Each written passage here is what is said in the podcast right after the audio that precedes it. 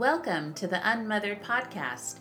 Join me as we explore all the feelings and confusion surrounding the mother daughter bond. Laugh with me, cry with me, and learn new ways to cope with what can be a very lonely existence without a mother to rely on. Are you ready? Let's dive in. Welcome back, peeps. Well, today's episode is going to be a little bit different. I am going to be talking about caregiving and dementia. What are some of the ways that you can take care of yourself while you take care of others? And the reason I am doing this is because I recently saw Bruce Willis's wife, Emma, um, in a video where she was holding back tears and saying, that you know she was going out and doing some errands and even though she has a smile on her face and people see her seemingly looking happy she is really struggling and and just trying to take a breath in between this really hard caregiving season with her husband. We all know and love bruce willis and it's just um, it's it's really hard to watch both all the whole family like everybody as children and everyone watch him decline and um, and just have to maneuver into this new situation. It's something. It's kind of interesting too. I you know might do a episode at some point of when you get longer into your marriage years, you end up having to kind of caregive in certain areas because we both start getting older and we both have different ailments and different um, sometimes different diseases and things that we have to maneuver. So that may be a future episode, but this one hit a soft spot for me. I just started tearing up when I saw her because I remember taking care of my mom through dementia and it was such a hard time. And sometimes I look back and go, how in the world did I take care of my mom for 16 years? The last probably three years declining health and then full on going into dementia while I was raising children. Like it was such a crazy time. And I think you just do what you do because you don't have a choice sometimes like i was the only child that could really that was willing to handle her i wasn't the only child that could have taken care of her but i was i was the chosen one i guess and so I just really wanted to do an episode on caregiving and dementia and just some ways that you can take care of yourself while you're in the midst of this. So, um, I'm going to specifically talk about dementia today because that's the the thing that my mom had and this is one of the things that Bruce Willis has and I didn't realize there was different types of dementia. So I'm just going to get some statistics out of the way. I kind of looked up some different things.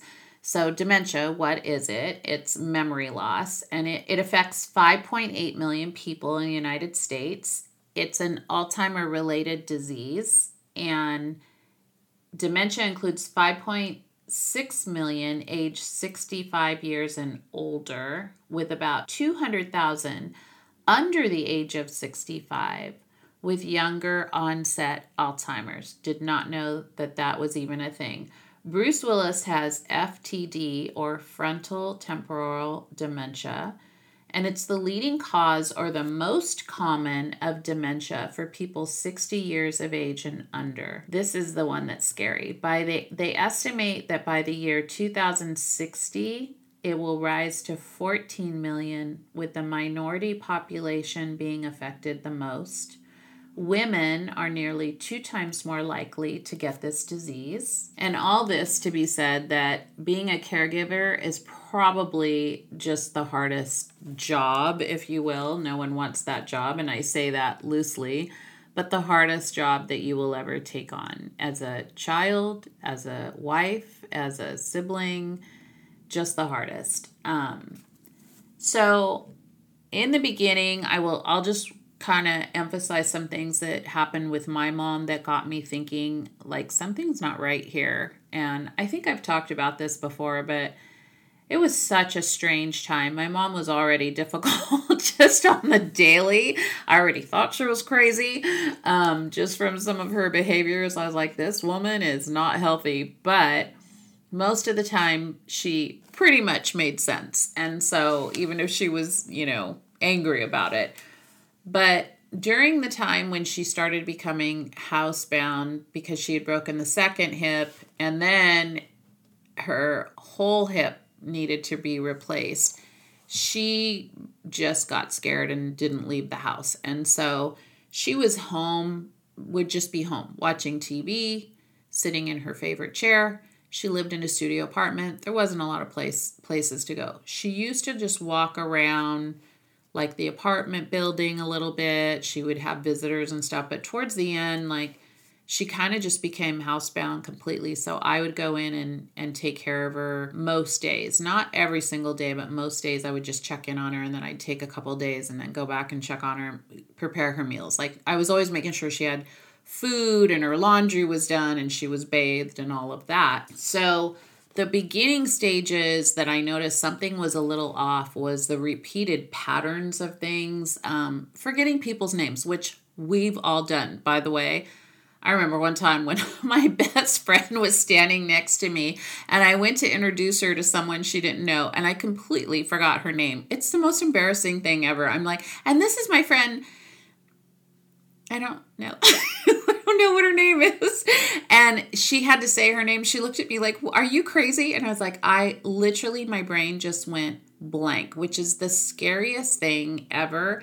And as you get older, it, it does happen from time to time. Now, there's a difference if it's happening not just with names, but like all kinds of things. Like you go to the store and you forget where you are and why you're there and you forget how to get home. Like those kind of things. That's those are serious things.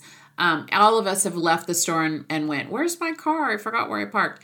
I try to purposely remember that as I get out of the car. Okay, you're over on the left side of the parking lot. You are right next to the cart station. Like, I try to do different things like that with myself to keep my brain active. I also do a lot of puzzles, which I think really helps. So, I think, you know, even some of those games on your computer or your phone, like where it's just utilizing your brain, really helps.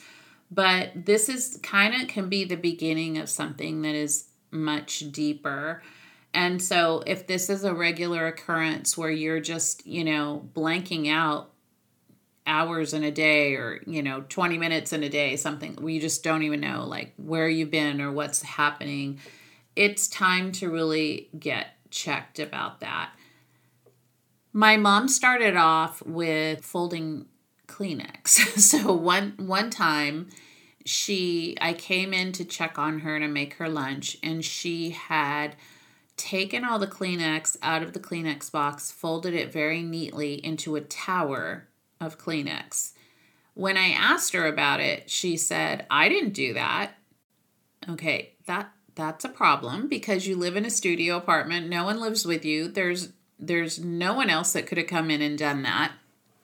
So at the time, I said, Oh, is it the Kleenex elves? Like, what happened? Like, what's going on? And so we kind of laughed about it, but then it was like a slow build where she would leave food out on the counter and then I would come the next day and it's like, you know, the cheese is warm, which you can't eat it. And of course, anyone that has a parent that was born in the 1920s that went through the depression they're like it's fine just throw it back in the fridge. Like they don't want to throw anything away. And i'm like mom it's not good. Like it's been sitting out for 24 hours. It's warm. It's it's not it's we can't eat it and she would get so upset with me and i swear there was a couple times where i threw things away and she went back in the garbage and put it back in the fridge and so things like that, stuff was left out. One time the stove was on, and, you know, I was like, you cannot do this. It's not good for you. And this is dangerous. And she swore she didn't do it. And, and so there's this comp-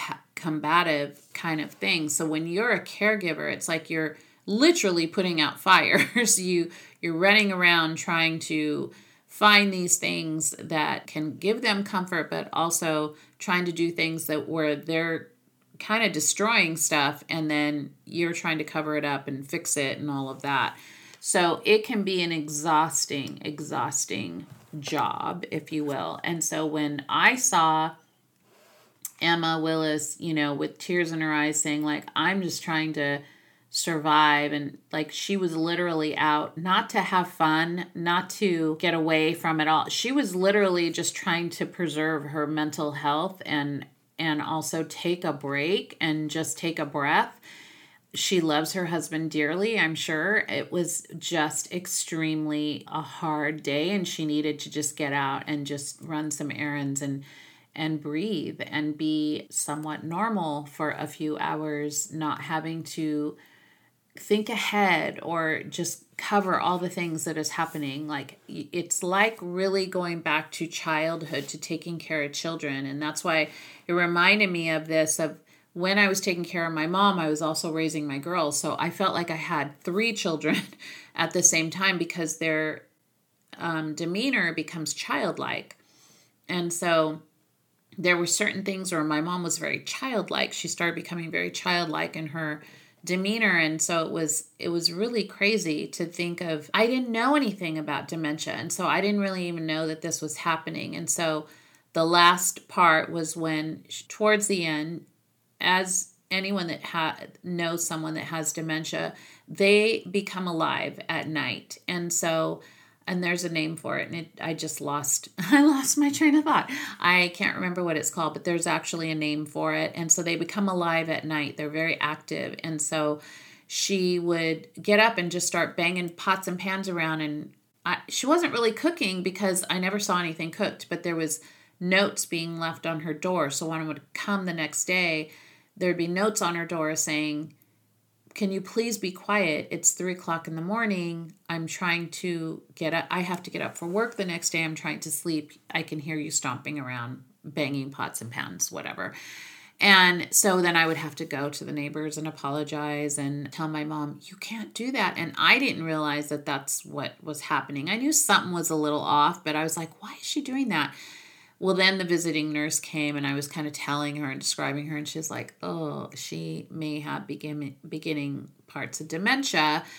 And so we started really eyeballing that a little bit more, trying to get my mom some help and some medication, which of course she didn't want to take, and it was a whole thing. And so the last part was when she was standing in the doorway of her apartment building, which I told you it's a it's a studio. There's it's a bathroom and a room. Like there's no like there's a kitchen area and her living room and that's it.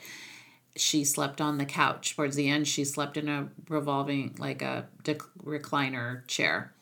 And um and she was standing in the hallway and she was completely naked and saying that she was being sexually attacked by a man. People went in there, they checked the closet, they checked, you know, the bath. There was nothing. Like they checked her little room and they said, There's nobody in there. And she was screaming uncontrollably. They had to call 911. The ambulance came and took her to the hospital. And that's when the visiting nurse came and said, she's going to have to be put into a home because she she can't take care of herself honestly i wouldn't be able to take care of her at that point because of the delusions.